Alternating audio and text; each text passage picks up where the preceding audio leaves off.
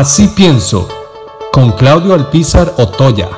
El día de ayer, en la noche, el presidente de la República, don Carlos Alvarado, eh, nos transmitió eh, su mensaje eh, en relación al acontecer y lo que él plantea hacer durante los próximos días con la economía y con la situación social del país.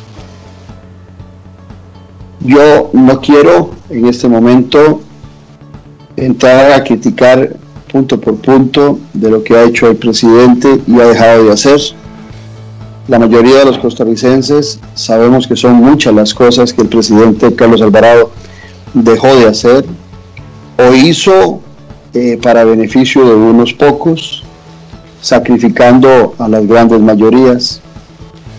Y es muy posible que el presidente Carlos Alvarado no estuviese preparado ni antes ni después de la pandemia para ejercer el puesto en que está. Sin embargo, el día de hoy, después de haber oído el discurso de ayer, el mensaje del día de ayer, creo que el presidente Carlos Alvarado está urgido de apoyos de todos los sectores. Pero esos apoyos no pueden ser gratuitos ni pueden llegar a él por un patriotismo o por un chauvinismo que exacerban a veces algunos de sus actores, en donde en razón del amor a la patria nos quieren unir en un momento muy difícil para la patria, pero que al final de cuentas eh, requiere más allá que llamar a filas al patriotismo costarricense para el apoyo que requiere el Poder Ejecutivo. El presidente Carlos Alvarado no ha tenido la mejor comunicación con diferentes sectores y hoy es urgente que muchos de esos sectores le apoyen para una situación tan difícil y la única manera de que esos sectores sacrifiquen algo de lo que les beneficia y que hagan un mea culpa en algunos sectores es que don Carlos Alvarado, Quesada y su equipo conversen a profundidad con esos sectores que tengan la humildad necesaria para enfrentar este momento tan difícil. He visto comunicados de la Cámara de Comercio, por ejemplo, que el presidente ayer decía que iba a seguir en el tema de infraestructura dándole fuerte y aún así la Cámara de Construcción hoy muestra su disgusto con un comunicado por lo que el presidente dice. También en su mensaje el presidente dijo que si hay nuevos impuestos serán para los más ricos y poderosos y aún así los sindicatos en su comunicado le atacan fuertemente. Aún así, con que habiendo dicho que los más fuertes, los más poderosos van a ser los perjudicados con nuevos impuestos, la unión de cámaras también brinca y ataca al presidente por ineficiencia, por falta de claridad.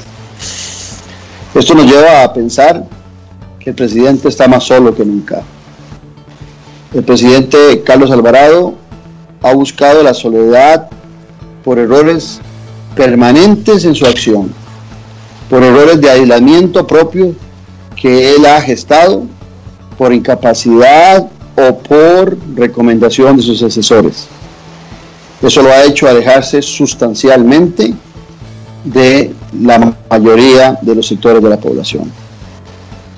Mantiene algunos pollos muy livianos de esa gente que lo llevó en la primera ronda a participar en la segunda ronda y posteriormente a ser presidente de la República.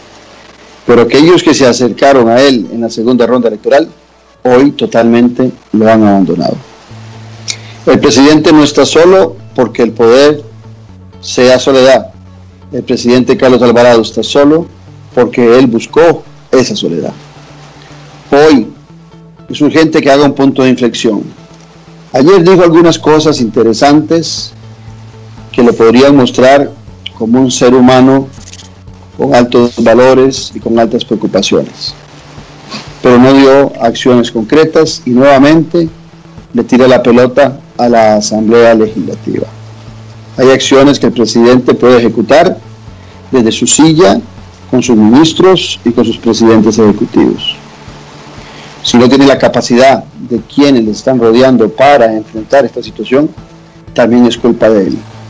Él escogió a su gabinete y hoy lo padece o lo disfruta, pero es su responsabilidad. Pero todos los costarricenses estamos ansiosos de poderle colaborar al presidente Carlos Alvarado.